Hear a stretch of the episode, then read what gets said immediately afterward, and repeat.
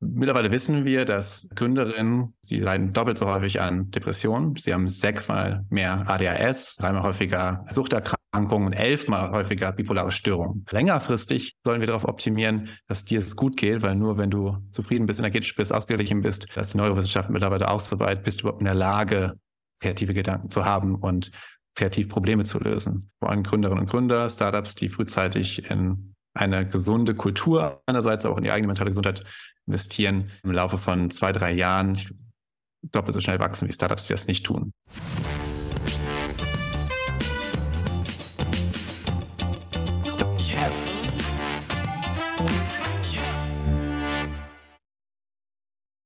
Diese Show wird gesponsert von Freeletics. Fitnesstraining hebt unser Leben auf ein neues Level – Energie, Selbstbewusstsein, Gesundheit, sich wohlfühlen im Körper, jung und agil bleiben. Den meisten von uns fällt es aber enorm schwer, eine solche Routine aufzubauen.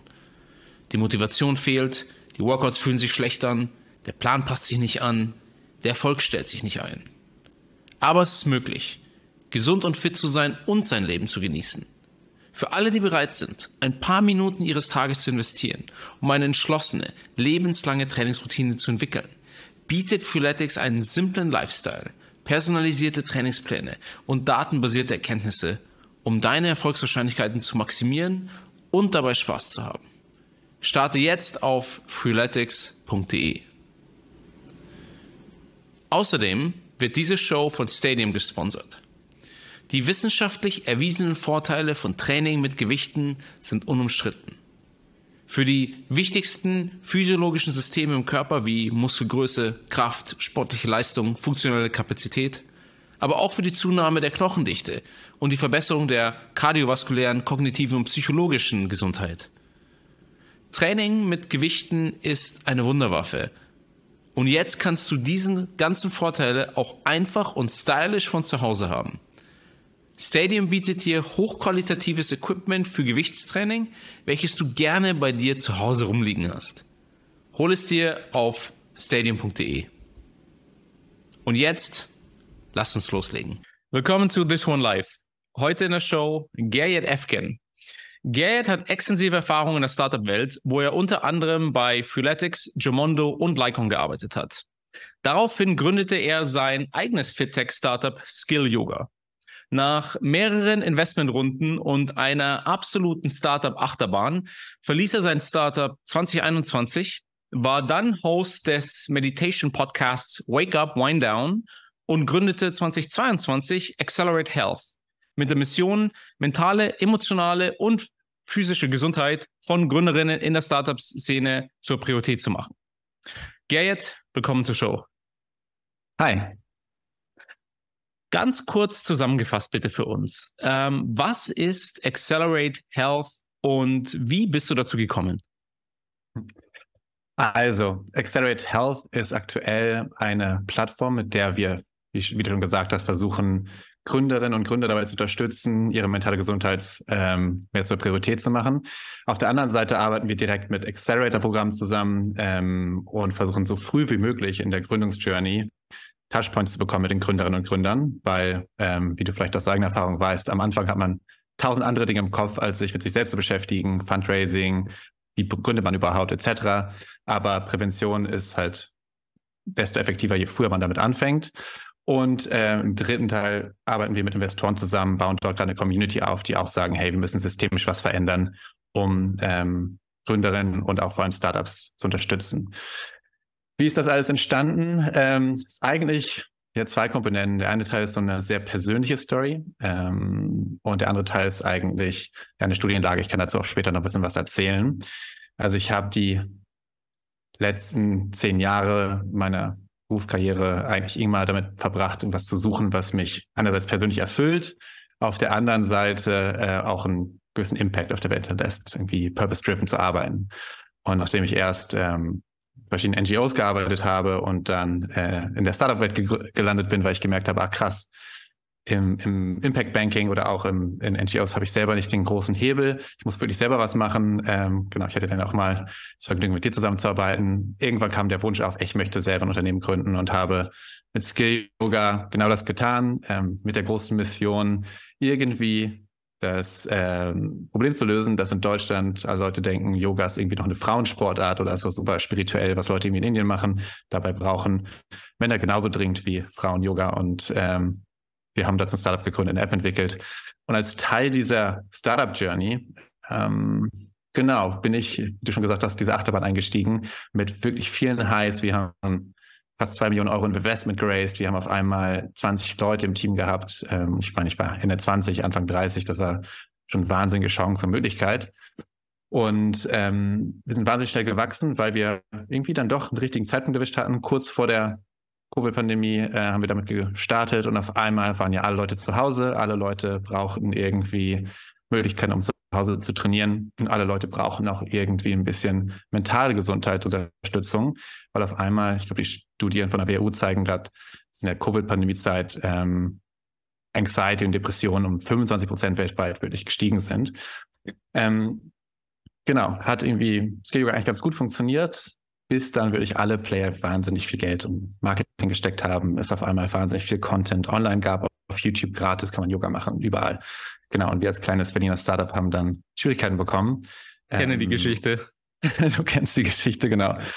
Wie so viele äh, genau, Apps online. Ähm, und einer der Effekte davon war halt, dass wir auch persönlich natürlich ähm, so irgendwie am Anfang, mittlerweile weiß ich, wie das heißt, es nennt sich einmal Company Syndrome, vor allem bei Erstgründern ist das ganz, ganz typisch, dass man sich so stark mit seinem Unternehmen identifiziert, dass äh, man nicht mehr getrennt bekommt, okay, nur weil das Unternehmen jetzt gerade nicht mehr so gut funktioniert, geht's auch, sondern geht's auf einmal auch für mich bergab. Und ähm, genau, diese Trennung habe ich irgendwie nicht mehr hinbekommen. Kam noch ein paar persönliche Faktoren dazu, eine, eine Trennung und etc. Covid an sich war ja für uns alle schwierig. Und auf einmal war ich in so einem kleinen Strudel von ähm, ja, mir ging es immer schlechter. Ich wusste immer weniger, was jetzt genau der richtige, sinnvolle strategische Schritt ist. Ich hatte nicht das supportive Netzwerk, was ich, glaube ich, mir hätte aufbauen sollen vorher.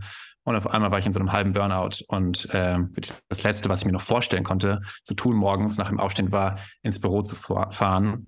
Und diese, durch diesen Moment, ich erinnere mich da noch dran, morgens aufzuwachen, zu realisieren, krass, ich habe vor drei, vier Jahren so mir eigentlich meinen Traum verwirklicht, nämlich Skill Yoga gegründet, mit einem Thema, was mich total motiviert, mit eigentlich einem, einem Kurs, den ich irgendwie super wichtig finde. Und bis jetzt war das wahnsinnig spannend. Und auf einmal habe ich wirklich keine Lust mehr daran weiterzuarbeiten. Das hat mich total überfordert. Ähm, und ein paar Wochen, Monate später auf einer Radtour habe ich dann irgendwann realisiert, so krass, ich kann das nicht mehr und ich muss das ja eigentlich auch gar nicht machen. Das war wieder so eine, das wäre mir so ein Schuppen von Augen gefallen, wie so eine Erkenntnis auf einmal. Ähm, ich muss das ja gar nicht machen, wenn das mir so schlecht tut. Und drei Monate später bin ich dann langsam als Gründer da ausgeschieden, äh, habe eine ganze Weile auch gebraucht, um meinem eigenen persönlichen Leben wieder klarzukommen. Nachher würde ich das einen Founder-Burnout nennen und habe in der Zeit mit ganz vielen anderen Gründerinnen und Gründern gesprochen, die ähm, ja, einerseits um von den Rat einzuholen, auf der anderen Seite natürlich irgendwie auch ähm, zu schauen, was gibt es für strategische, smarte Moves für Skill Yoga. Und auf einmal sprachen alle und diese ganzen Gespräche nicht mehr über strategische Partnerschaften, sondern es ging auf einmal um persönliche Struggles und ähm, genau, und aus dieser Erfahrung persönlich heraus und aus diesem Feedback aus meinem Umfeld habe ich mich dann mehr und mehr damit beschäftigt, was ist da eigentlich los? Ist das irgendwie ein Phänomen hier in Berlin? Ist das jetzt gerade mit Covid? Äh, hängt das damit zusammen? Oder äh, ist da was, ich da was Größerem auf der Spur. Und ähm, ja, mittlerweile weiß ich, dass 72 Prozent aller Gründerinnen und Gründer mentale Gesundheitsprobleme haben und ähm, dass laut ähm, Noam Wassermann, einem Professor aus, aus Harvard, zwei Drittel aller Startups gar nicht Grund, aufgrund von externen Faktoren scheitern, sondern wirklich aufgrund von das People Problems, also äh, genau, emotionalen Problemen der Gründerinnen und Gründer, Burnout, sowas wie, was ich dann erfahren habe, oder halt irgendwie ähm, Konflikten im Gründerteam. Und als ich das dann irgendwie nochmal gelesen habe, die mehr und mehr Daten so gesammelt habe, dachte ich, okay, hier müssen wir was machen. Äh, das ist irgendwie ja mein Umfeld, was ich gut kenne, dem ich gerade erstmal total überwältigt war und eigentlich gar nicht mehr ganz so viel damit zu tun haben wollte. Aber ähm, genau, da ging dann bei mir so alle, einerseits Alarmglocken an, auf der anderen Seite äh, ein großes Interesse, weil mentale Gesundheit ähm, und Gesundheit an sich schon immer so mein, mein Lebensthema, meine Mission waren. Du hast ähm, am Ende von ähm, zwei Drittel der Startups scheitern ähm, aufgrund potenziell eben solcher Mental or People Problems gesprochen. und auch irgendwie 72 Prozent der, ich glaube, Founder hattest du gesagt, ähm, mhm. haben irgendwelche Art von Mental Problems. Erlaube mir da äh, nachzuhaken. Das eine bei den zwei Drittel der Startups scheitern aufgrund dessen, wie sehr ist das Cause or Symptom? Ja, also wenn es richtig scheiße läuft, dass ich dann irgendwie People Problems habe und mich selber schlecht fühle, wie du es selber schon irgendwie auch erzählt hast aus der Erfahrung, wie ich selber sehr gut kenne, ähm, äh, kann, kann, ich absolut, äh, kann ich sofort nachvollziehen. Ja, also wie sehr ist es ähm, Cause versus Symptom? Und dann ähm, danach als Folgefrage bei diesen 72 Prozent, kannst du uns einmal helfen zu verstehen, was klassifiziert ihr denn oder man denn unter Mental Health Problems? Also ab wann fällt man in diese Definition rein ähm, und wie sieht es aus, wenn man eben nicht mehr ähm, gesund ist nach dieser Definition? Wie, wie fühlt sich das an? Wie, wie, wie, wie, wie sieht es aus bei einem Gründer? Ja, mega gute Frage. Also ich kann das mal versuchen, ähm, ich teile das mal in zwei Bereiche. Eine, der eine Teil ist, was bringe ich als Gründer oder Gründerin, als typische Gründerin äh, mit? Also was bringe ich mit zur Party und was, wie sieht die Party eigentlich aus? Das ist der zweite Teil. Und interessanterweise, das kenne ich von mir selber auch, ich war schon immer eine Person, die sehr getrieben war, sehr viel Drive hat. Danach suchen Investoren ja auch irgendwie jemand, ähm, der Lust hat, richtig was zu verändern, der auch irgendwie Lust hat, Gas zu geben und viel zu arbeiten. Ist Mittlerweile eine wissen, Voraussetzung dafür. Genau, ist total Voraussetzung dafür. Mittlerweile wissen wir allerdings auch, äh, und das geht zurück auf die Forschung von Michael Freeman, der interessanterweise selber mehrfach Gründer ist, aber auch ähm, Therapeut und ähm, absolut führend in der Forschung zur mentalen Präkondition von, ähm, von, von Gründerinnen in den USA. Mittlerweile wissen wir, dass äh, Gründerinnen grundsätzlich, was sie erstmal mitbringen, ist, sie leiden doppelt so häufig an Depressionen. Sie haben sechsmal mehr ADHS, äh, dreimal häufiger äh, Suchterkrankungen und elfmal häufiger bipolare Störungen. Das bedeutet, einerseits ähm, kann man sagen, okay, wir haben erstmal eine krasse Neurodiversität, ein ganz spezielles Subset, also eine ganz spezielle Gruppe an Leuten werden überhaupt nur Gründerinnen und Gründer. Woran liegt das? Wahrscheinlich braucht man gewisse Eigenschaften, die ich vorher schon gesagt habe, um überhaupt sich dazu zu entscheiden, diese verrückte Reise auf sich zu nehmen, zu sagen, ach, wenn mir zehn Leute erzählen, ich sollte das vielleicht gar nicht tun, ist mir scheißegal, mache ich trotzdem. Ähm, genau. Diese Fähigkeit kann halt eine Superpower sein.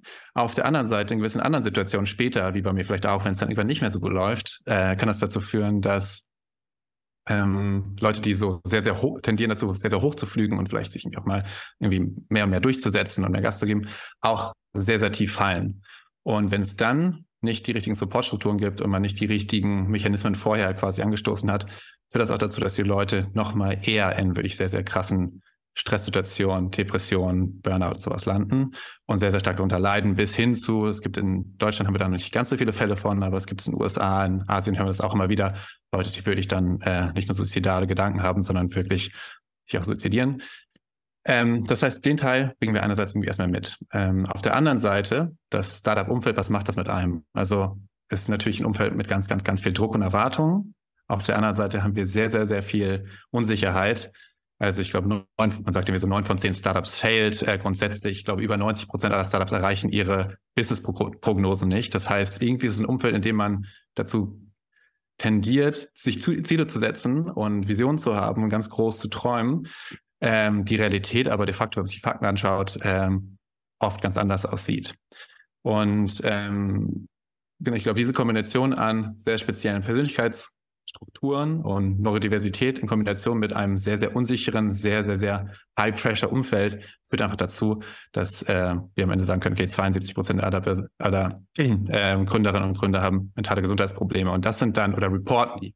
Und das ist hier wichtig. Die Studienlage hierbei ist, ähm, die wurden jetzt nicht alle von einer Psychiaterin eingestuft dazu, sondern es werden über gewisse Fragebogen ähm, Stresslevel abgefragt, es werden Anxiety ähm, Inventories abgefragt, ähm, Depressionsinventories und darauf basierend guckt man, okay, wo würde man den eingliedern, so grob?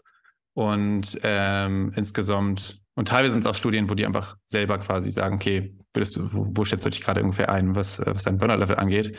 Ähm, und darauf basierend sagt man, okay, wow, anscheinend ist bei 72 Prozent aller Gründer und Gründer so. Das waren verschiedene Studien, da die zum Schluss gekommen sind, dass sie aktuell ein so hohes Stresslevel haben, eine so eine so Unsicherheit empfinden, dass sie genau körperlich und geistig wirklich darunter leiden und äh, eingeschränkt sind. Also ich kann extrem gut nachvollziehen, dass es ähm, diesen, diesen Druck ähm, und auch diese, diese Tendenz bei, bei, bei Gründern gibt und dass es auch eben gewisse Mechanismen und Systemiken gibt, die einen äh, in diese Richtung schieben und dann auch, wenn du in diese Richtung geschoben wurdest, auch irgendwie dazu führen, dass du ähm, dir selber nicht eingestehst, dass du dieses Problem hast und dir Hilfe holst oder vielleicht auch gar nicht erkennst, dass du dieses Problem hast. Also ähm, warum schieben dich gewisse Systematiken da rein? Naja, äh, schon allein, weil du ja, wenn du als Founder ähm, irgendwo von jemand anderem, also als von einem Investor Geld nehmen möchtest, ähm, da musst du ja eine gewisse Sicherheit äh, ausstrahlen äh, in dieser unsicheren Welt. Das heißt, schon allein da diese Vulnerability zu zeigen ähm, oder auch damit umzugehen, ist sehr schwierig. Ansonsten müsstest du ja nach außen etwas komplett anderes darstellen, als du es dir nach innen irgendwie wirklich ähm, selber eingestehst. Das ist schon irgendwie so eine große Schwierigkeit. Dann ja auch,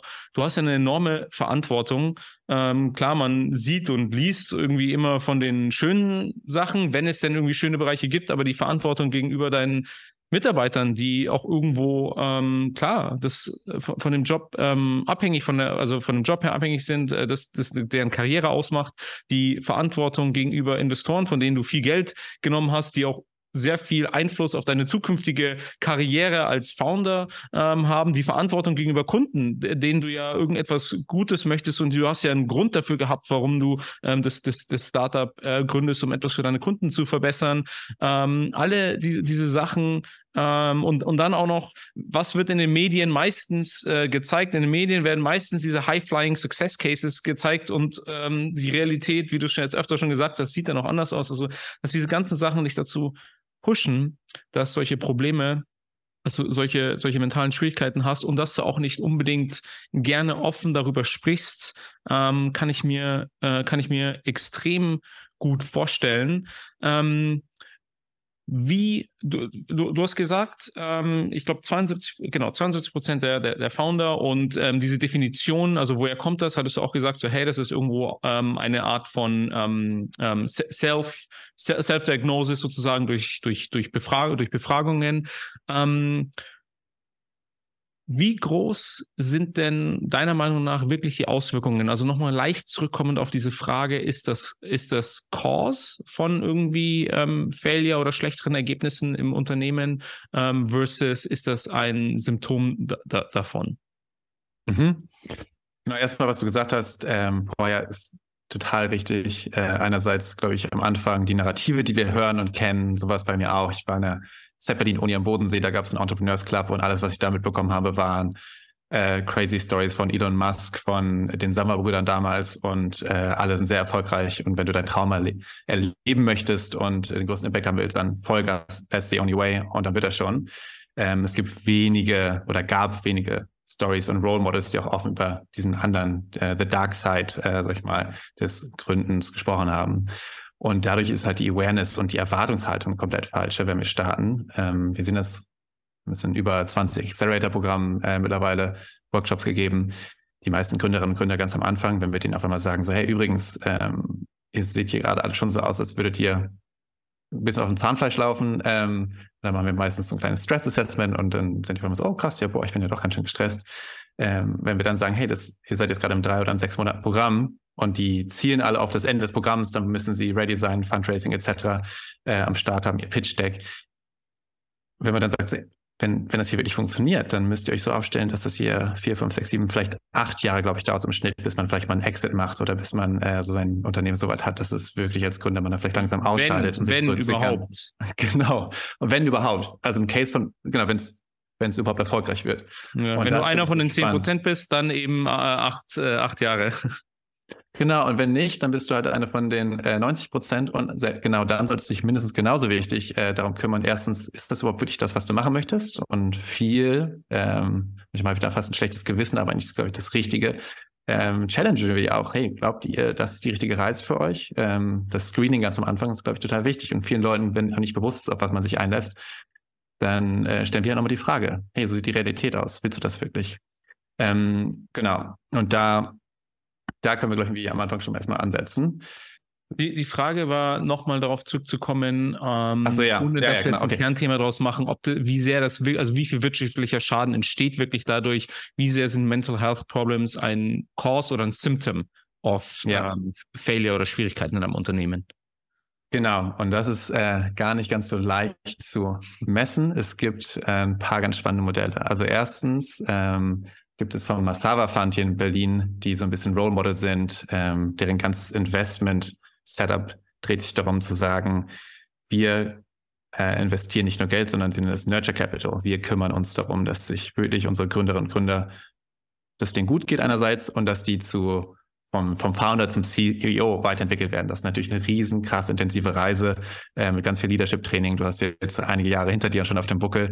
Ähm, es gibt so einen coolen Spruch zu sagen, wenn man Startup gründet, dann hat man so eine ganze Karriereentwicklung von 20, 30 Jahren in so zwei, drei, vier, fünf Jahre gepresst. Und auf einmal muss man nicht nur sich selber führen lernen, sondern auch andere Teams, Strategie, äh, mit Investoren verhandeln etc. ist natürlich ganz, ganz viel, was man jetzt vorher noch nie gemacht hat. Ähm, und dieses Fake it till you make was du angesprochen hast, genau, man macht am Anfang, tut man die ganze Zeit so, als hätte man einen Plan, hat man ja aber nicht, hat man vorher noch nie getan.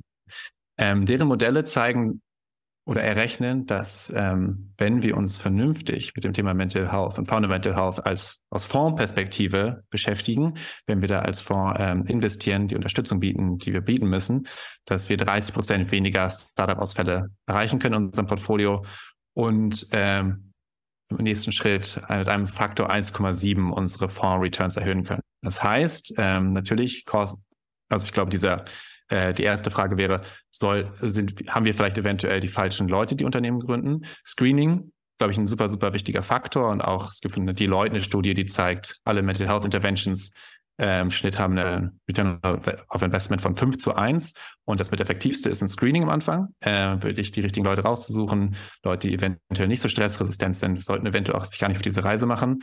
Aber dann mit Training, mit Awareness Raising und auch äh, mit Therapie können wir die Chancen deutlich, deutlich erhöhen. Das heißt, ja, es ist Cost und es ist Effekt, aber ähm, mit dem Bewusstsein, dass das ein Problem ist und auch mit den richtigen Tools, die es mittlerweile schon gibt und jetzt ein bisschen besser und ein bisschen mehr noch auf diese Startup-Bereiche angepasst werden müssen, können wir definitiv unsere Outcomes äh, verbessern. Ich meine, das, das Screening, das, das verstehe ich sofort, ähm, wo, wobei das ist halt dann tatsächlich eine Selection ähm, mhm. und nicht kein, kein Support von den Einzelnen bei dem Support von einzelnen Foundern, lass mich einfach so ein paar so ähm, Gefühle und Erfahrungen aus der Startup-Welt mal so in den Raum schmeißen, warum es mir so schwer fällt, ähm, daran zu glauben, ich meine, ich hoffe sehr dafür, aber daran zu glauben, dass wirklich flächendeckend ähm, es hier Verbesserungen und auch eine Offenheit darüber gibt, darüber zu sprechen, weil ich meine, es, es fängt ja schon mal an, irgendwie so wirklich so ähm, Mental Health hat irgendwie so ein Stigma des, ähm, der, der Schwäche. Also wenn man sagt, man hat irgendwo Probleme mit dem Mental Health, obwohl ähm, es sein kann, dass du damit eben sehr, sehr viel Stärke gewinnst, äh, darüber mhm. zu refle reflektieren und auch ähm, für dich etwas zu verbessern. Aber es hat ein sehr großes Stigma ähm, der Schwäche. Und ähm, wenn jemand anders dir erzählt, er hat diese Mental Health Problems in einer Situation, wo er verantwortlich ist, deine Millionen von Kapital ähm, quasi zu verwalten, ähm, die du ihm gegeben hast, oder äh, Employees, die, die darauf bauen, dass du die richtigen Entscheidungen in, in deren und in, in Shareholder-Interessen ähm, triffst, kann ich mir, also es, es, es fühlt sich sehr schwer an, dann wirklich offen mit diesem Thema umzugehen, wie sehr einzelne Leute doch strugglen. Ähm, das ist so die eine, äh, die eine Richtung. Dann ähm, die, die andere sind einfach auch so ein paar ähm, Eigenheiten der Rolle des, des Founders. Ja, also irgendwie, wenn du ein Founder bist, dann ist irgendwo in deiner DNA einprogrammiert dieses immer mehr, immer weiter. Ähm, und da kommt ja dann auch die Schwierigkeit rein, äh, dass es niemanden über dir gibt, der sagt, hey, es ist genug für heute oder das war gut, was typischerweise, idealerweise ein guter Chef in, in einem Unternehmen oder in einem Umfeld äh, sagt, der schätzt das für dich ein und, und, und, und wenn du das nicht, wenn du das nicht kannst und dir auch hilft, dich selber zu bremsen. Ähm, dann auch the competitiveness und comparison mit, mit anderen. Also, äh, weißt du, die, die Welt dreht sich ja 365 Tage, 24-7, die ganze Zeit, immer geht es weiter. Du könntest immer noch irgendetwas besser machen. Ähm, du bekommst durchgehend Druck von deinem Team, von Investoren, von den, von den Usern, von dem, von dem Feedback. Ähm, dann äh, gibt es wenige Leute oder in dem Unternehmen wahrscheinlich so gut wie keinen, außer du hast einen Co-Founder, mit dem du wirklich offen sprechen kannst, weil du ja doch eine gewisse ähm, hi hierarchische ähm, Beziehung äh, zu den Leuten hast.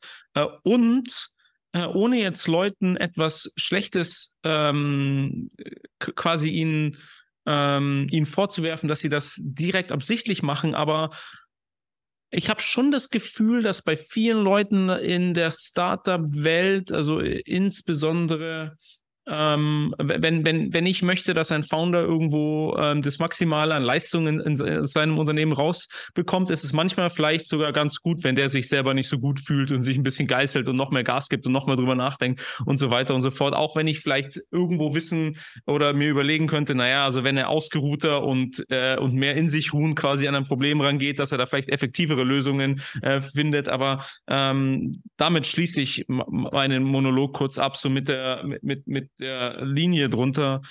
Aufgrund dieser Systematiken befürchte ich, dass es halt relativ schwierig ist, wirklich offen damit umzugehen und das wirklich so am, am, am Kern der Wurzel ähm, zu verändern. Ja, also absolut. Ich glaube, du sprichst da wichtige, wichtige, wichtige Punkte an. Einerseits ähm, sind wir und bleiben wir auch, egal wie wir es drehen, wie viel Support wir kreieren, äh, vor allem so mit VC-backed Startups, ähm, Gründertum in dem absoluten Konzentration von, von Kapitalismus und allem Druck, der, glaube ich, darauf lastet. Die Idee ist ja, wir schmeißen Geld auf äh, eine Lösung für ein Problem, wo wir hoffen, mit dem mehr Geld wird ganz, ganz, ganz, ganz schnell äh, unser Kapital verzwanzigfach, verdreißigfach. Das heißt, da hast du ja sowieso ein sehr, sehr hoher Druck auf den Gründerinnen und Gründern. Das ist Teil des Geschäftsmodells. Ich glaube, das kann man gar nicht ändern. Was allerdings schon zu ändern ist, ist ähm, einerseits der Umgang, glaube ich, mit Stress. Also wir wissen zum Beispiel, dass äh, 81 Prozent aller Gründerinnen und Gründer nicht offen mit ihrem Stress sind. Dass äh, ganz besonders junge Männer in Europa ähm, ein extrem hohes Stigma immer noch haben bezüglich äh, sich Hilfe holen, offen zu kommunizieren, äh, Coaches und Therapeuten sich zu suchen. Und, ähm, und auf der anderen Seite wissen wir, dass vor allem Gründerinnen und Gründer, Startups, die frühzeitig in eine gesunde Kultur einerseits auch in die eigene mentale Gesundheit investieren, äh, im Laufe von zwei, drei Jahren doppelt so schnell wachsen wie Startups, die das nicht tun. Also es gibt Studien, die zeigen, wenn wir uns damit frühzeitig beschäftigen, frühzeitig lernen, wie wir offen darüber sprechen und äh, wissen, wie wir uns Hilfe holen, da diese Hilfe auch annehmen, ähm, dann hat das einen positiven Effekt und auch einen ökonomischen gibt es trotzdem immer wieder mal Situationen, wo man wahrscheinlich die Arschbacken zusammenkneifen muss äh, und Gas geben muss. Auf jeden Fall kann man nicht verhindern. Deswegen ist auch unser Mental Health, Founder Mental Health Konzept nie ein, wir machen jetzt nur Prävention und äh, Aufklärung. Das ist ein, ein Teil, also Self-Care, Prevention. Und dazu können wir auch, das spielt jetzt nicht nur für Gründer ein, eine Rolle, das sind einfach so die Key Founder, äh, Key Mental Health Areas, die, die sich eigentlich jeder, jede kümmern sollte. Auf der anderen Seite ähm, geht es einfach darum, diesen Bereich Self-Awareness und äh, Proactivity, nennen wir den, ähm, zu kultivieren. Das bedeutet, ich muss wissen, wo stehe ich denn eigentlich gerade, wie hoch ist mein Stresslevel, wie gefährdet bin ich. Und wenn ich gerade im dunkelgelben bzw. roten Bereich bin, ist definitiv nicht noch ein All-Nighter oder noch zwei, drei Tage richtig durchpushen gerade für äh, mein Unternehmen die richtige Entscheidung, sondern dann sollte ich wahrscheinlich morgen mal einen Tag mir freinehmen und äh, die Probleme, die unglaublich natürlich dringend immer zu lösen sind, einen Tag ruhen lassen, weil ich sonst äh, die nächsten drei Monate eventuell nicht mehr so überlebe, dass ich eine gute Führungsperson sein kann. Ähm, genau deswegen. Einerseits Prävention, Aufklärung, große, große Teil der Arbeit. Man kann absolut nicht verhindern, dass man in diesem Umfeld äh, immer wieder auf Stress und Routinen stößt, äh, Stress und Herausforderungen stößt. Und deswegen ähm, hast du gesagt, teilweise machen wir das im Co-Founder-Team, geht es darum, wie lernen wir damit umzugehen. Also grundsätzlich äh, Vulnerability zumindest im Co-Founder-Team sollte das definitiv im ersten Schritt entwickelt werden, darüber zu sprechen. Ähm, und dann zweitens, man merkt, es gibt irgendwie erhöhtes Stresslevel, was sind die Handlungsmöglichkeiten? Kann, können wir das einfach lösen, indem jemand anderes zum Beispiel die Aufgabe übernimmt? Können wir äh, uns Support holen? Ist es ganz grundsätzlich irgendwie zu viel Workload? Das heißt, äh, alle Ressourcen, also Amazon genau Resource-Demand-Modell, alle Ressourcen, die wir haben, können wir die anders anwenden und nutzen, um insgesamt die Probleme zu lösen. Äh, und dann, genau, Kommunikationssupportsysteme. Drumherum passiert natürlich noch ein ganzer, ganzer Haufen, weil du halt, wie du gesagt hast, du hast irgendwie ein Mitarbeiterteam, du hast äh, deine Investoren und Co. Deswegen muss natürlich diese Awareness und diese Kommunikationsfähigkeit auf allen Ebenen ähm, ausgebaut werden. Und einer der erfolgreichsten Investoren und der Gründer von Techstars, Brad Feld, sagt selber auch, wir als Investoren müssen diese Fake it till you make it Kultur unterlassen. Wir müssen uns in die Schuhe der Gründerinnen und Gründer begeben und wirklich an deren Seite laufen, wenn wir sie unterstützen wollen und sicherstellen wollen, dass die Startups wirklich auch funktionieren. Und das ist, glaube ich, ein Kern. Das müssen sich die Gründerinnen und Gründer trauen. Auf der anderen Seite, wenn von oben weiterhin die Erwartungshaltung so ist, wie sie aktuell ist und weiter dieser Stress gemacht wird und keine Skills aufgebaut werden, emotional nachzusagen, hey, wie geht's dir eigentlich heute? Dann wird sich da schwer, schwer, schwer was ändern. Ähm, und die besten VCs in den USA, da sehen wir es immer mehr, die kriegen alle gerade Kommunikationstrainings. Das sind nicht nur reine Zahlen-Nerds, die äh, Investmentmanager werden, sondern da sind ganz viele Leute auf einmal dabei, äh, die lernen. Oh, ich beginne mein eigenes Gespräch heute mal damit, dass ich mir erzähle, wie mein Wochenende war und dass ich gerade selber ein bisschen struggle. Und in Momenten, wo es richtig stressig ist, frage ich nicht direkt nach den KPIs, sondern frage ich vielleicht erstmal, hey, wie geht's dir? Hast du genug geschlafen? Hast du äh, auch seinen Sport gemacht, bewegst dich noch? Weil die Routinen etc., die einem am Leben halten und gesund halten, halt natürlich sehr, sehr schnell anfangen zu bröckeln. Deswegen ähm, es ist ein systemisches Problem. Das kann man nicht nur auf einer Ecke und einer Kante anfangen und mal sagen, ey, alle schlafen jetzt mal ein bisschen mehr und arbeiten nicht mehr ganz so viel. Das wäre zu kurz gedacht. Wir müssen da an, äh, ja, mit allen Stakeholdern gleichzeitig arbeiten. Wie einfach ist es denn ähm, für euch, vielleicht auch wirkliche Role Models sowohl bei den Investoren als bei den, als bei den Gründern zu finden? Denn ähm, also ich, ich glaube, es gibt einige Ansätze, die ähm, deutlich helfen könnten, viel mehr darüber zu sprechen und eure Mission äh, zu unterstützen. Was das macht ihr wahrscheinlich auch mhm. alles. Äh, aber ähm, so, solche Sachen, die, die ich zum Beispiel meine, ist, also ähm, je, natürlich, je mehr man einen Link zwischen ähm, ich kümmere mich um Mental Health der Founder und ich bin offen dafür auch, also so quasi alle Stakeholder äh, um, um die äh, Founder herum, desto mehr wird das wahrscheinlich auch akzeptiert werden, denn man kann ja auch nicht überrascht tun, dass jemand, der einen zig Millionen Euro gibt, um diese, ähm, um dieses Geld zu vermehren im Endeffekt, das ist ein Business. Keiner macht das, keiner, keiner macht es, weil er dich äh, besonders äh, liebt oder ein Freund sein möchte. Im Endeffekt ist es nur eben eine wirtschaftliche, ähm, eine wirtschaftliche Beziehung. Ähm, das heißt, so, solange nicht irgendwo ähm, der Return dadurch zumindest gleich oder besser ist, warum sollte das ganze System sich so ändern? Ähm, und ich kann mir auch, also ich kann mir auch durchaus vorstellen, insbesondere wenn man Gründern erlaubt und die Sicherheit gibt, ähm, sehr, sehr früh über Mental Health zu sprechen. Also nicht erst, wenn es so weit ist, dass ich eigentlich schon im Burnout bin und eigentlich schon mal erstmal nicht mehr, nicht, nicht mehr wirklich fähig bin, ähm, das Unternehmen zu, zu leiten, weil dann ist es ein, ein Red Flag für, für, für Employees, für deine Co-Founder, für, für Kollegen, für, für, ähm, für die Investoren, weil auch da fairerweise irgendwo muss man sagen, als Gründer ist man nun mal ähm, auch dieses Unternehmen, da haben äh, Leute ihr Leben und ihr Kapital irgendwie mit, mit, mit dran verknüpft und dass man da auch drüber nachdenkt, okay, was bedeutet das für das Unternehmen, ist für, meiner Meinung nach völlig fair. Aber je früher man damit anfängt, also wie, wie wenn ich ein physisches Wehwehchen habe, ja, bevor mir der Arm abfault, weil der kleine Kratzer hier irgendwie schon seit 18 Monaten irgendwie nicht wirklich zusammenwächst, wenn ich irgendwie nach zwei Wochen das erste Mal irgendwie mir das habe ansch anschauen lassen, äh, kommt es gar nicht erst so weit. Also wenn ich da eine gewisse Akzeptanz dessen habe, dann kann ich schon so bei frühen Signalen, die ich merke, äh, offen darüber sprechen, mir eine gewisse Hilfe holen und kein, bei keinem gehen die Alarmglocken an. Ja, okay, weißt du, es ist irgendwie so gut, gut, dass es diese Person, gut, dass es diese Person jetzt schon, äh, jetzt schon merkt und jetzt schon, jetzt schon angeht. Äh, denn äh, im Endeffekt wird das wahrscheinlich auch sehr stark korrelieren, wenn nicht eben tatsächlich eine Kausalität sein von, naja, äh, der, diese, diese, der, der Gründer, die Gründerin ähm, hat ein sehr reflektiertes Vorgehen, was ja idealerweise oder sehr wahrscheinlich auch zu besseren allgemeinen Entscheidungen führt. Also das so als, ähm, mhm. als, als Headline, wenn man gewisse wenn man wirklich zeigen kann, dass wirtschaftliche Vorteile euch entstehen und wenn wir wirklich Role Models haben und insbesondere natürlich auch Role Models, die erfolgreich sind und die aber trotzdem von den Mental Health Struggles sprechen. Also es ist nicht immer so, ist nicht nur von Leuten gemacht werden, die ähm, sagen, okay, das war ein Grund dafür, warum es gescheitert hat. Ähm, das würde dieser ganzen Bewegung sehr helfen, denn wenn so, das muss auch jemand sein, der, der wirklich, wirklich bekannt ist. Wenn ich mich da hinstelle und sage, ja gut, mir ging es auch mal nicht schlecht und ähm, ich habe auch einen Coach und der ist halb Psychologe und halb irgendwie Business Coach für mich, in, in, interessiert ist kein Schwein.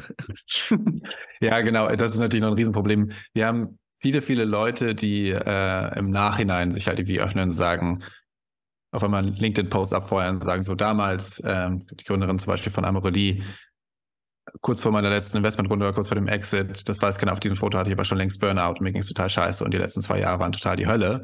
Ähm, es gibt relativ wenige Leute, die währenddessen natürlich offen schon darüber sprechen. So ein bisschen wie bei mir im Nachhinein versteht man das teilweise auch erst ein bisschen besser, was da überhaupt abging.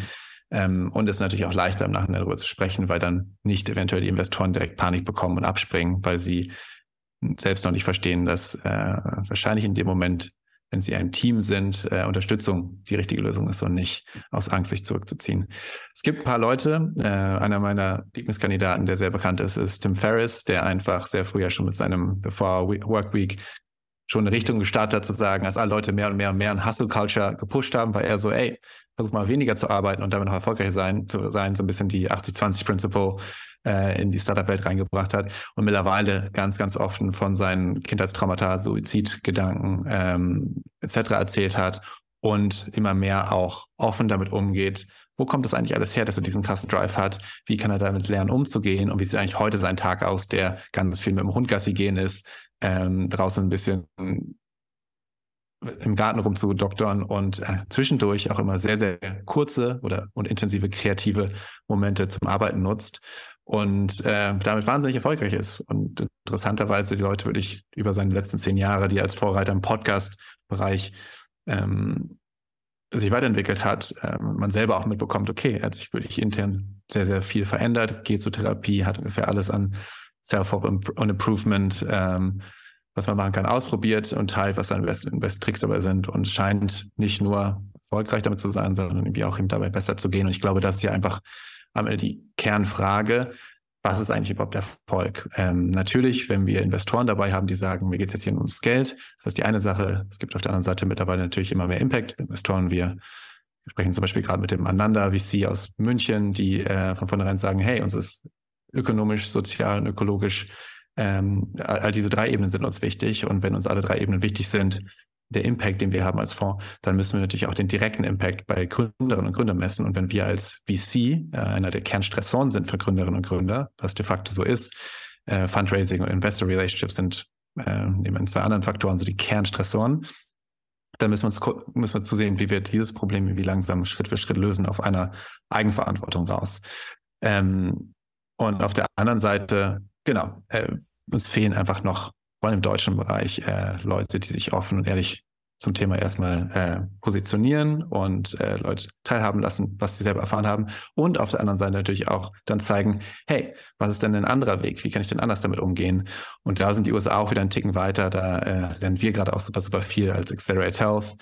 Einer der äh, führenden Coaches nennt sich immer der, äh, äh der Silicon Valley Whisperer, Matt Moshari, äh, der hat auf seiner Website für alle seine Coaching-Methoden offen äh, per Videos quasi zur Verfügung gestellt und der macht dann so Sachen wie, alles klar, die ersten Sachen, die ich mit meinen CEOs auf einmal mache, ist nicht ein, lass uns mal wie deinen Tag weiter durchoptimieren, sondern die ersten zwei Wochen jeden kleinen Schnipsel, den du dann in deinem Kalender drinstehen hast. Danach bewerten wir erstmal, okay, ist, hast du danach mehr Energie, weniger Energie oder ist es irgendwie neutral? Und dann versuchen wir im Laufe der Zeit herauszufinden, mit welchen Personen oder mit welchen Aufgaben, welche ziehen dich runter, weil längerfristig sollen wir darauf optimieren, dass dir es gut geht, weil nur wenn du zufrieden bist, energetisch bist, ausgeglichen bist, ähm, da ist die Neurowissenschaft mittlerweile auch so weit, bist du überhaupt in der Lage, kreative Gedanken zu führen, ähm, zu haben und kreativ Probleme zu lösen. Und auf der anderen Seite, äh, und da kommt so ein bisschen meine Yogi-Spiri-ESO-Seite mit durch, die ich ja irgendwie auch habe, ähm, interessanterweise ist alles nicht mehr ganz so eh so, wie das früher noch war, weil wir auch da neurowissenschaftlich mittlerweile besser wissen. Es gibt nicht nur unsere kognitive Intelligenz und wenn wir sagen, ah, hier ist ein Problem, ich muss das noch mehr zerdenken, noch mehr lösen, ist das nicht unbedingt die richtige Lösung, sondern ganz oft ist einfach mal runterfahren, einmal um den Block laufen oder einmal Nacht drüber schlafen, wissen wir alle. Diese ganze Weisheit gibt es ja schon seit Jahrhunderten wahrscheinlich, äh, die bessere Lösung. Und auf einmal kommt irgendwo aus unserem Un Unterbewusstsein ähm, eine Antwort auf ein Problem, die wir hätten uns selber nicht mit noch mehr Nachdenken und noch mehr Tabellen und Excel-Sheets erdenken können. Und das finde ich so spannend, gerade ähm, zu lernen, für mich selber auch morgens mit einem harten Workout und äh, sofort den ersten zwei Stunden volle Kanone produktiv zu starten, ist eventuell längerfristig nicht der richtige Weg, sondern ich sollte mich vielleicht eher darum kümmern, wie komme ich aus einem, diesem Getriebenen erstmal rein in einen ist ein verbundeneren Alltag? Wie komme ich in einen oder einen Seinszustand? Wie komme ich mit meiner Meditation ähm, ich nenne es mittlerweile Herzverbundenheit. Es gibt Konzepte auch da wieder von dem Matt Murari, der nennt sich, das nennt sich das Whole Body Yes. Wie schaffe ich es, Entscheidungen darauf basierend zu treffen, dass sie nicht nur logisch Sinn machen, sondern ich auch äh, wie wenn man, weiß nicht, das erste Mal verliebt ist oder wenn man irgendwie so ein intuitives Gefühl hat, so, oh, das fühlt sich richtig an, dass man auch darauf lernt zu hören, weil das eine, das eine Intelligenz in unserem Körper ist, die auch mittlerweile nachweisbar uns zu guten, sinnvollen Entscheidungen führt. Wie kann man all diese Praktiken mit reinbringen in unseren Alltag, die dazu führen, dass wir mit mindestens genauso viel schaffen, aber mit einer ganz anderen Leichtigkeit und ähm, ja nicht nach drei Monaten oder drei Jahren ausbrennen. Was ist denn das, das, das größte Missverständnis oder vielleicht der, der größte Bias, den, den Leute haben, wenn sie das Thema Mental Health hören, mit dem du vor diesem Hintergrund gerne aufräumen würdest oder wo du sagen würdest, ich, ich kann es nicht mehr hören oder ich kann so immer wieder bekomme ich das gleiche, das gleiche ja. hier gesagt.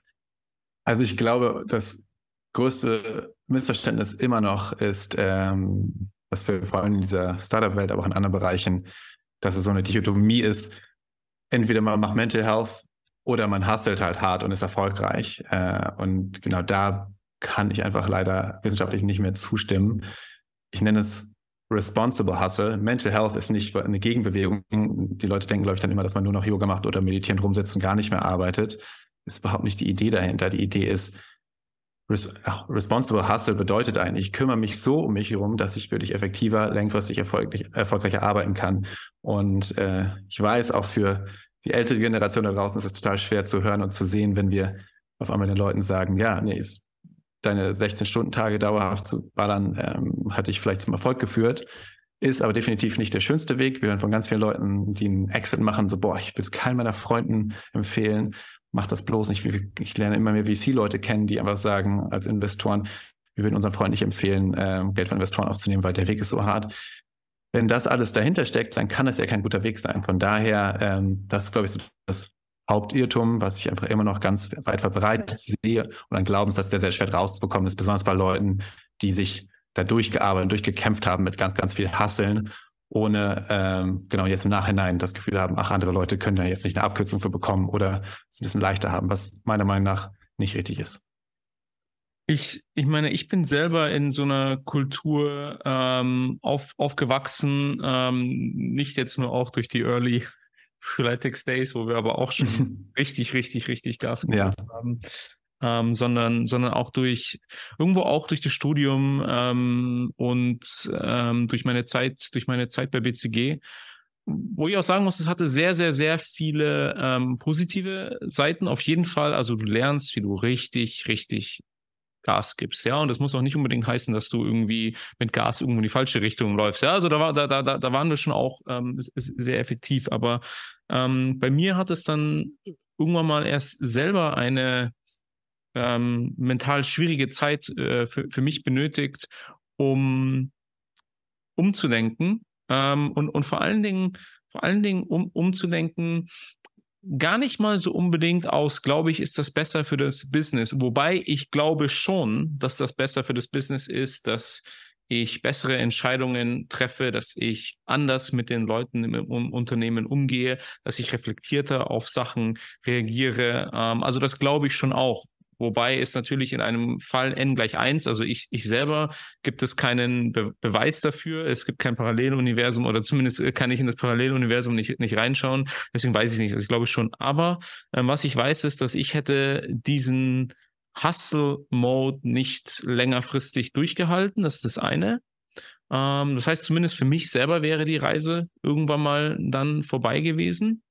Und das, das Zweite ist, es hätte mich nicht glücklich gemacht in, in, in, in meinem Leben. Denn, weißt du, wenn du so in diesem Hustle-Mode bist, dann ist das schon das, ich glaube, du hattest es vorher verheiratet, äh, I, irgendwo habe ich so, I am, I, I am my company. Also ähm, mhm. so du identifizierst dich fast eins zu eins mit der Firma. läuft es gerade gut? Bist du super drauf? Läuft es gerade scheiße? Bist du richtig mies? Bist du richtig mies drauf? Ähm, und äh, vor allen Dingen, es gibt ja auch nie ein Ende. Es gibt immer wieder den nächsten, mit dem du dich ähm, vergleichen kannst. Es gibt immer wieder irgendetwas, was du noch besser äh, machen kannst. Es gibt immer wieder das nächste Problem. Ich meine, das ist fast die Definition von Startup, irgendwie so ein Problem nach dem anderen die ganze Zeit zu lösen und ähm, ich hätte das einfach längerfristig so nicht machen können. Das hätte mich auch nicht glücklich gemacht. Und dann hat es sehr lange gedauert, bis ich einfach so ein paar grundlegende, also sowohl Prinzipien in mein Leben eingeführt habe, als auch mein, mein Mindset geändert habe. Die Prinzipien waren relativ einfach einzuführen, einmal gemacht und wirklich durchzuhalten, hat sehr geholfen. Also so etwas wie ich, ich arbeite einfach irgendwie abends nach acht äh, nicht mehr, außer wirklich es brennt komplett und also ähm, also zumindest im Starter-Bereich ist jetzt nach acht zu arbeiten schon eigentlich ganz gut, ja, also da nicht mehr, da nicht mehr zu arbeiten, aber arbeite ich nicht mehr, ich schalte meinen Kopf wirklich aus, es ist so, als ob die, als ob die Firma nicht mehr äh, existieren würde, weil ich, ich Früher lag ich sonst schlaflos nachts und habe irgendwie Probleme gewälzt und bin am nächsten Tag aufgewacht, war natürlich völlig durch ähm, und so hat sich das Ganze durchgezogen. Ähm, äh, Wochenenden sind, ich meine, gut, ich habe jetzt auch eine Familie, ähm, aber Wochenenden sind mittlerweile für mich tabu auch wieder, außer es brennt gerade extrem, aber das passiert vielleicht zwei, dreimal im Jahr. Ähm, ich priorisiere Training und Essen. Ja, typischerweise, äh, ich glaube, ganz, ganz viele Leute ähm, unterschätzen das, wenn du dann einfach so in diesem Hustle-Mode bist, du trainierst, irgendwie machst irgendwie überhaupt keinen Sport mehr, du ernährst dich schlecht, wie sehr ähm, schlechte Ernährung auch einen Einfluss auf dein, auf dein Mental Wellbeing ähm, zum, zum Beispiel hat. Aber ich, der, das, das Wichtigste für mich, und da, das habe ich auch dann nur mit äh, einem Coach zusammen über eine ganze Zeit lang geschafft, ist dieses, ähm, ich identifiziere mich nicht mehr ähm, mit, mit, mit der Firma. Das heißt nicht, dass ich nicht genauso passionate irgend, ähm, möchte, dass die, die Firma erfolgreich ist und ich, was ich sinnvoll, also was ich da geben kann, auch da wirklich da reinstecke, aber die Firma ist eben nur noch ein Teil meines äh, Lebens. Es ist ein signifikanter Teil des, des Lebens, aber ich bin das nicht mehr als einziges. Und dafür hat es für mich zumindest benötigt, mehr Fokus, mehr Bedeutung, ja, also mehr Bedeutung zumindest auf meine Familie, meine Freunde zu setzen, mehr Bedeutung auf meine Gesundheit zu setzen ähm, und auch von den Projekten, die ich selber mache, mich ein bisschen zu differenzieren, dass du nicht mehr so, so krass an einer Sache irgendwie auf, auf jedem Hoch und Ab ähm, quasi von einer Sache abhängig bist. Ähm, aber ja, es ist auch nicht bei allen Leuten, äh, um das jetzt abzuschließen, es, es, es stößt nicht bei allen Leuten auf ähm, Verständnis dafür. Ja, voll. Ähm, dazu gibt es auch eine sehr spannende Studie aus Skandinavien, die Brain Scans von Gründerinnen und Gründern gemacht haben und haben die verglichen mit äh, Eltern, die über ihre Kinder sprechen. Interessanterweise, besonders bei First-Time-Foundern, die gleichen Gehirnareale äh, aufleuchten in dem Moment, wenn sie über ihre Firma sprechen. Das heißt, my company is my baby, das ist, spricht man als mein Baby äh, es, das Gehirn oder man nimmt das wirklich so wahr, was ähm, einerseits natürlich kann man sagen, okay, wow, du bist voll, voll drin in deinem Ding. Auf der anderen Seite ist das äh, in der Tat natürlich total gefährlich, weil es definitiv nicht das gleiche ist wie ein Kind zur Welt zu bringen. Ähm, das finde ich nur irgendwie ganz interessant. Und dann es geht mir ja genauso. Ich glaube, du hast ja gesagt, die Sachen, die ich verändert habe, sind gar nicht super kompliziert. Das ähm, sind am Ende Mental Health ist keine Rocket Science. Es sind ganz, ganz simple Dinge eigentlich am Ende des Tages, die wir auch schon alle zehnmal gehört haben. Und manchmal äh, kommt mir selber dumm dabei vor, wenn ich anderen Leuten wieder erkläre, so, hey, wenn, ähm, wenn ihr euch um mich selbst kümmern wollt, die Grundlagen von Mental Health, da sind wir mittlerweile, egal ob das Andrew Huberman, sein Podcast ist, ein Stanford äh, Neuro Neurophysiologie-Professor, oder Paul Conti, einer der führenden Traumaspezialisten. First Principles, das sind äh, eigentlich am Ende des Tages fünf Dinge. Absolute Basis ist Schlaf, dann, wie du gesagt hast, Ernährung, das ist Bewegung.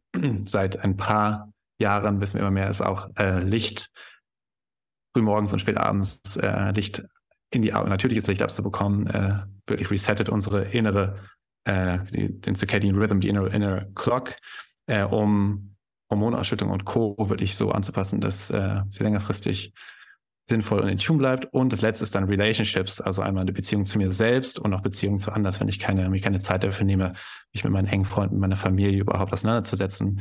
Ähm, dann werde ich auf, auf Dauer un, unzufrieden. Und wenn ich nicht lerne, diese innere Arbeit zu tun, ähm, die wirklich ein großer, großer Teil natürlich aus vom, besonders für diese neurodiversen Gründerinnen und Gründer, die so sehr, sehr getrieben sind aus verschiedensten Gründen, ähm, dann wird es schwer sein, das zu tun, was ich äh, tue, wirklich zu genießen. Und, ähm, und vor allem, wenn wir so gewohnt sind, darauf unter Stress zu sein, unser Cortisol-Level im Körper so hoch ist dauerhaft, ist es auch extrem schwer, Dinge wirklich äh, zu genießen, die außerhalb eines hohen Stresslevels sind.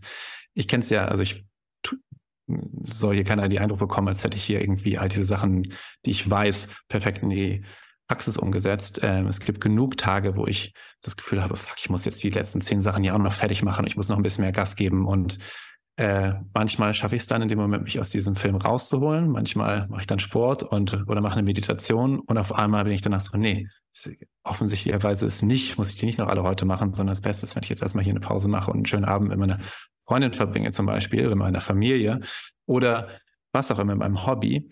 Ähm, das Ding ist nur, so wie unser System einfach aufgebaut ist, äh, aus diesem Film rauszukommen, immer wieder. Dafür brauchen wir Routinen, dafür brauchen wir Strukturen, das müssen wir lernen. Und ähm, ja, am Ende des Tages, immer wenn ich irgendwo sitze oder mittlerweile schaffe ich es ganz gut, wenn ich irgendwo sitze und merke, ich bin unruhig, ich bin nervös, ich bin gestresst und unzufrieden, gehe ich erstmal zu diesen fünf Principles zurück und überlege mir, habe ich die letzten Tage wirklich gepennt, habe ich da eigentlich Sport gemacht, wie habe ich mich ernährt, äh, habe ich irgendwie, war ich draußen, habe Licht abbekommen und habe ich mich mit mir selbst oder mit Freunden irgendwie mal enger verbunden. Und neun von zehn Malen äh, ist dann so die Antwort, ah shit, ja, nee, stimmt, die letzten zwei Nächte war ich irgendwie relativ viel unterwegs, lebe in Berlin, gibt es genug andere Sachen zu tun, mhm. nicht so viel gepennt. Ähm, und dann gibt es natürlich noch irgendwie teilweise tiefliegendere Themen, äh, es sind genau, teilweise Tra Trauma natürlich von früher, ähm, Dinge, die man in tieferen Therapien und anderen äh, Interventionen aufarbeiten kann, aber ja, meistens sind es dann doch relativ simple, aber äh, simple Routinen, die einen da zurückbringen. Und das immer wieder zu lernen, immer wieder dahin zurückzukommen, ist der Teil, wo ich merke, ähm, genau, ich kann, kann die Situation nicht verhindern, aber ich kann schneller lernen, schneller wieder rauszukommen. Es ist ein bisschen wie in der Meditation. Ich kann nicht verhindern, dass mein Geist abdriftet. Das ist auch gar nicht die Idee, wenn wir jetzt nicht gerade in einer Höhle irgendwo auf einem Berg oder irgendwo auf einem Berg leben und den ganzen Tag meditieren, aber ich kann lernen, schneller zu merken, wenn er abgedriftet ist und wieder in hier und jetzt zurückkommen und in diesen Zustand, den ich eigentlich sein möchte. Und vielleicht auch on top, ich meine, das hat Parallelen, aber es ist nicht ganz deckungsgleich, so diese Fragestellung Success versus Happiness. Mhm. Also, ähm, ich meine, du, du hast es jetzt selber gerade gesagt, du, du, selbst du, also als jemand, der sich so bewusst ist, diesem Thema hin und wieder driftest du mal in einen Bereich, aber ich glaube, vielen anderen Leuten oder wahrscheinlich allen, die sich eben nicht so bewusst mit diesem Thema auseinandersetzen, sind viel einfacher in diesem, in diesem Hamsterrad irgendwo gefangen. Und ich kann dir nicht genau sagen, woher das kommt. Ich, ich kenne das selber. Es ist so, ich, ich, ich, ich, schon gar nicht, ich möchte, ich muss erfolgreich sein. Ja, und mhm. ähm, man, man, man läuft diesem er Erfolg hinterher und along the way läuft, äh, hat man halt diese Gefahr, dass man diese, diese Happiness einfach verliert. Und dann jetzt, wir haben vorher darüber gesprochen, bei einem, bei einem Gründer, wenn du einer, also Gründer, Gründerin, die einer von diesen zehn Prozent sind, die es äh, schaffen und Exit machen, irgendwie durchschnittlich acht Jahre. Aber ich meine eigentlich, wenn man jetzt irgendwie über den Gesamtzeitraum seiner Karriere oder auch seines Lebens äh, sowas nachdenkt, wenn du die ganze Zeit irgendwo auf eine ungesunde Art und Weise Erfolg hinterher läufst und unabhängig davon, ob du den Erfolg äh, erreichst oder nicht, wenn du dann in Retrospektive auf dein Leben schaust und sagst, Mann, fuck, ich war nicht glücklich in der Zeit, ich habe lauter Sachen ver ver ver verpasst. Ähm, hm. wozu denn das alles? Ja, du hast nur dieses ähm, die, die, dieses, dieses eine Leben. Und ich weiß nicht, wie wir es als Gesellschaft immer wieder schaffen, uns so extrem auf so von außen messbare, Schein also Erfolgskriterien zu, zu, zu fokussieren und dabei dann irgendwo doch das Wesentliche im, im Leben aus dem Blick zu äh, verlieren. Und da bin ich selber extrem schuldig dafür. Mir fällt es nur hin und wieder mal wieder auf. Mhm. Ja, geht mir genauso. Ich äh, glaube aber viel, was wir natürlich den Medien gezeigt bekommen haben oder mit dem wir aufgewachsen sind, sind einfach noch aus diesem Narrativ von Erfolg. Es bedeutet größtenteils wirtschaftlicher Erfolg und viel Reichweite oder irgendwie prominent zu sein. Äh, wenn ich heute drüber nachdenke, wer sind so meine Vorbilder von dem, wie sie ihr Leben leben und äh, wie sich die Interaktionen mit diesen Menschen anfühlen, ähm, dann sind das ganz oft ganz andere Leute, ähm, nämlich Leute, die nicht jedes Mal, wenn ich mit dem mal reden möchte, gerade keine Zeit dafür haben oder äh, total hektisch sind und schon zum nächsten Termin rennen, sondern wie Leute, wenn ich mit denen Urlaub bin oder zu Hause bei meiner Familie, mein Vater, der einfach morgens immer Zeit hat, mit mir zu frühstücken und ganz interessiert nachfragt und wirklich wertschätzt, was ich tue, was ich äh, zu sagen habe. Und ich glaube, sich da mal dran zu, diese Frage selbst zu stellen, so, hey, was sind das für Leute, die eigentlich irgendwie die als wirklich tolle Leute irgendwie ansehen in meinem Umfeld, da gibt's, hat jeder ja ein paar. Und was sind das für Eigenschaften, für Qualitäten? Und was muss ich denn in meinem eigenen Leben vielleicht irgendwie verändern, damit ich das auch machen könnte? Weil wenn ich morgens äh, um sieben aus dem Haus renne und äh, vorher schon zwei Stunden Sport gemacht habe und dann irgendwie um 7.30 Uhr bei der Arbeit bin, kann ich, glaube ich, nicht Leute, die ich auf dem Weg dahin treffe, äh, mich mal zehn Minuten nehmen, um mich mit denen zu unterhalten oder irgendwie, äh, wenn ich da auf dem Stressmodus bin, vergesse ich vielleicht nicht auch, dass meine Tochter heute ihre Aufführung hatte und vergesse dann abends nachzufragen und dabei ist mir vielleicht in Wirklichkeit total wichtig, was mein Kind äh, den ganzen Tag so tut und dem Kind zu zeigen, dass ich super interessiert daran bin. Und ich glaube, genau, diese äh, verschiedenen Teile des Lebens, Perspektiven aus des Lebens und Erfolg, es ändert sich Schritt für Schritt. Man kann sich, wie wir aufgewachsen sind, nicht von einem Tag auf den nächsten verändern. Auch nicht dieser Podcast wird das jetzt irgendwie für alle Leute erklären. Man muss das, glaube ich, selbst erfahren. Äh, und ganz oft muss man irgendwie selber die heiße Herdplatte einmal anfassen, um dann zu realisieren. Und das sehen wir bei Gründerinnen und Gründern genauso. Die meisten Leute kommen leider doch erst zu uns, wenn sie wirklich, äh, es ihnen richtig scheiße geht und sie im Burnout sind, depressiv sind und sagen so, ey, ich bin irgendwie, mein Unternehmen ist super erfolgreich und es macht mir gar keinen Spaß. Ich fühle mich so schlecht und schuldig. Was, was soll ich machen?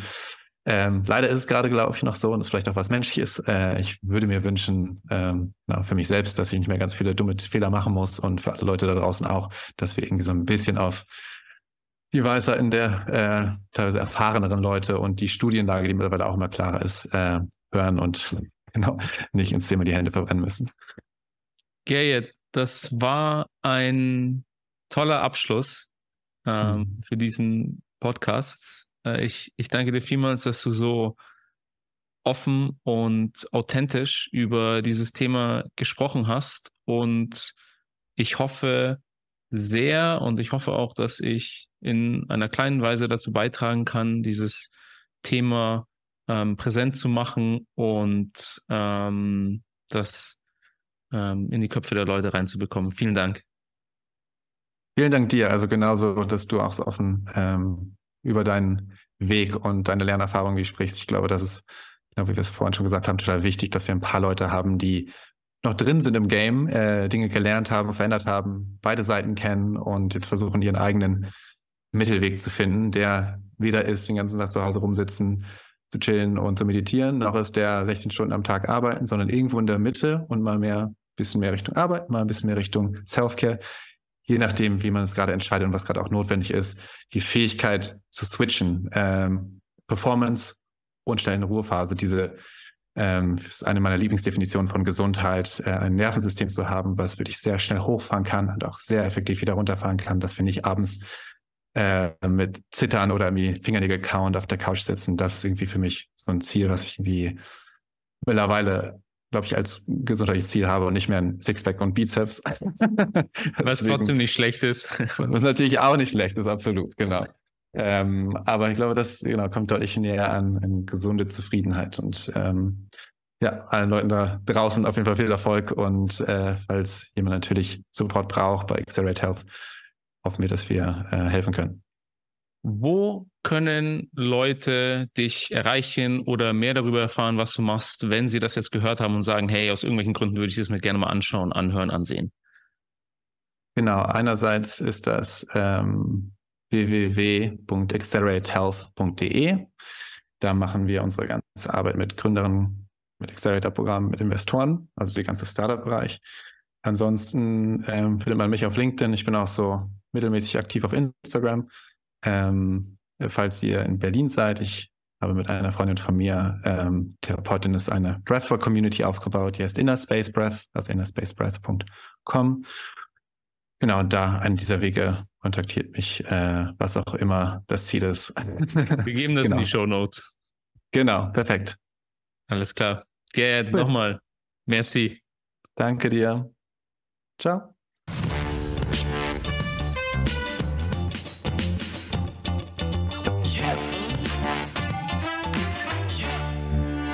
Danke fürs Zuhören. Ich würde mich über Kommentare, Vorschläge und Feedback freuen. Außerdem, wenn dir die Show gefallen hat, bitte subscribe und lass mir eine Bewertung da. Bis zum nächsten Mal.